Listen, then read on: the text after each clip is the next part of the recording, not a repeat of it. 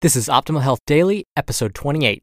The Ego is Not in Charge, a Fitness Philosophy by Neghar Fonooni of negharfonooni.com. Get ready to maximize your potential with Optimal Health Daily, the podcast that brings you the best content in health, fitness, and nutrition five days a week. Your optimal life awaits. Now, here's your host, Dr. Neil Malik. Hello, fitness and nutrition friends. Welcome to Optimal Health Daily. I'm Dr. Neil Malik, your narrator of blogs covering health and fitness. I read to you from many of the most popular blogs out there, with author permission, of course. And I wanted to mention if there are any blogs you'd love to hear read to you right here on the show, you can suggest them on our site, oldpodcast.com. Definitely let us know, and we'll actually do the rest. We'll reach out to the authors and see if we can get their permission to read their posts on air.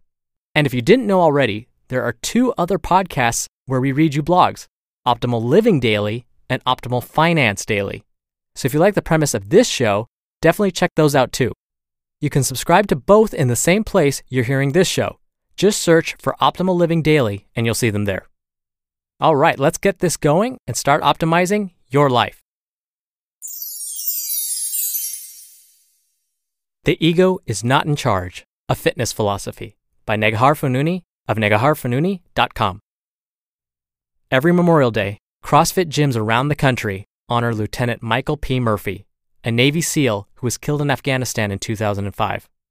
Athletes come together to perform what's called a hero workout of the day, a workout in honor of a military or law enforcement hero who gave his or her life in service to the nation. Hero workouts of the day are in memoriam, and they're also really effing hard. Take Murph, for example. The Murph workout of the day, named for Lieutenant Murphy, requires you to perform the following as fast as you can a one mile run, followed immediately by 100 pull ups, followed by 200 push ups, and then you have to do 300 squats, and then finish with a one mile run at the end. Right? I mean, that ish looks nasty. As a patriotic first generation American and a proud veteran, I'm excited to participate in this hero workout of the day, but OMFG, can I even do this? This is why, for the last several weeks, Deuce Gym, that's where I get my sweat on, has been offering scaled versions of this workout. You don't just jump right in and do a workout like this. Well, unless you're an elite athlete, which I think we all can agree I'm not. I've really enjoyed the approach to Murph preparation at Deuce Gym. There have not only been scaled versions of the workouts, but scalable options within those scaled versions. So meta. This makes it possible for everyone to participate, regardless of their skill or strength level. On Monday, we did one such scaled workout where we performed the following as fast as we could an 800 meter run. For those of you that don't know about meters, it's basically a half mile, 25 pull ups, 50 push ups, 150 squats, 50 push ups, 25 pull ups, and then finish with an 800 meter or half a mile run. Still pretty killer as Murph proper, but far less so. But here's the thing in the last three weeks, I've logged just three CrossFit workouts. Three. I've done some yoga and high intensity interval training, but only three intense workouts in just as many weeks. So if I jumped right into this workout as written, what do you think would happen? Well, I'd probably be miserable during, but I'd also be so sore the next day that I probably wouldn't be able to walk properly. I think we all know that can't even sit on the toilet kind of soreness and how absolutely awful it feels. I'm not at all interested in that kind of soreness because not only do I need to function in my everyday life, but I know that if I wind up that sore, it means I wasn't honoring my body. So, rather than let my ego make fitness decisions for me, I scaled the hell out of this high volume workout.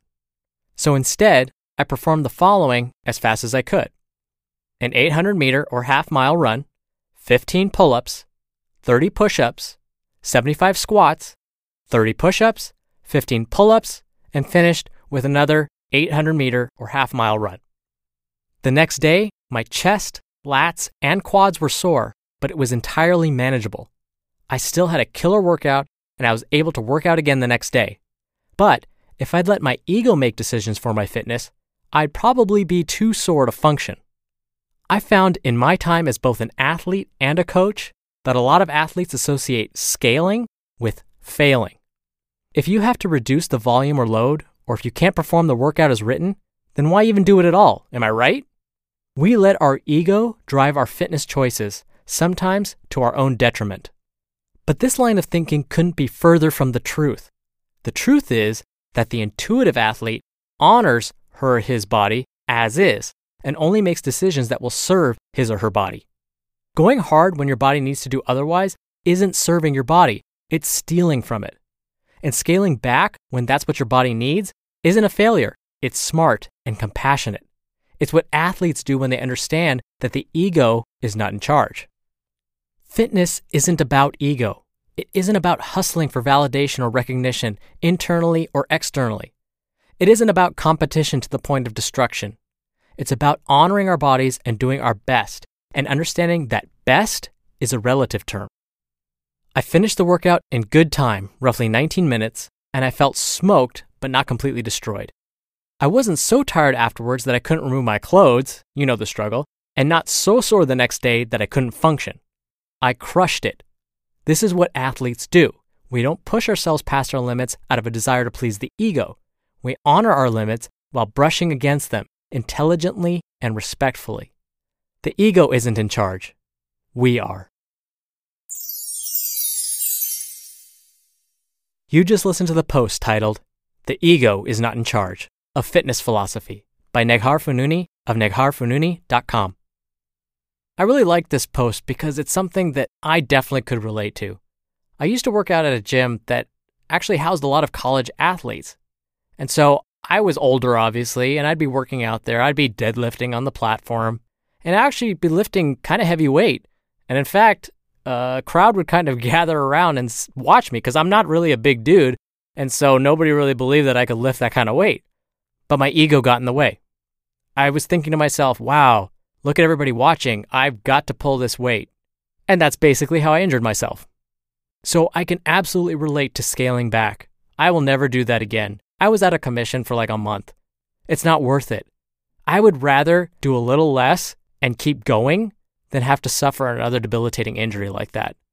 So, yes, it's okay to scale back, but don't forget to push yourself too.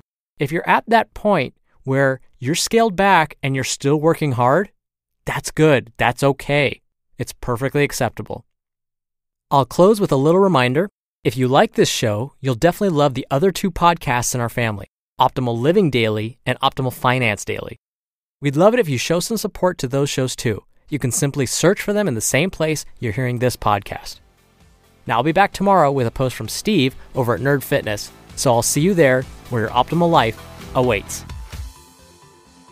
Hello, Life Optimizer. This is Justin Malik, creator and producer of this show and Optimal Living Daily, the brother podcast of this one. Literally, I'm Dr. Neil's brother. If you like the format of this show, you'll love Optimal Living Daily too, where I also read to you from blogs, but cover other topics like personal development, finance, and minimalism from bloggers like Derek Sivers, The Minimalists, Zen Habits, and many more. So for more amazing content read to you for free, come subscribe to Optimal Living Daily too and together we'll optimize your life. You've been listening to Optimal Health Daily. Be sure to hit the subscribe button to stay up to date on each new episode and head to oldpodcast.com. That's oldpodcast.com for a free gift, as well as more actionable tips and resources to help you maximize your potential. Thanks for joining us, and remember, your optimal life awaits.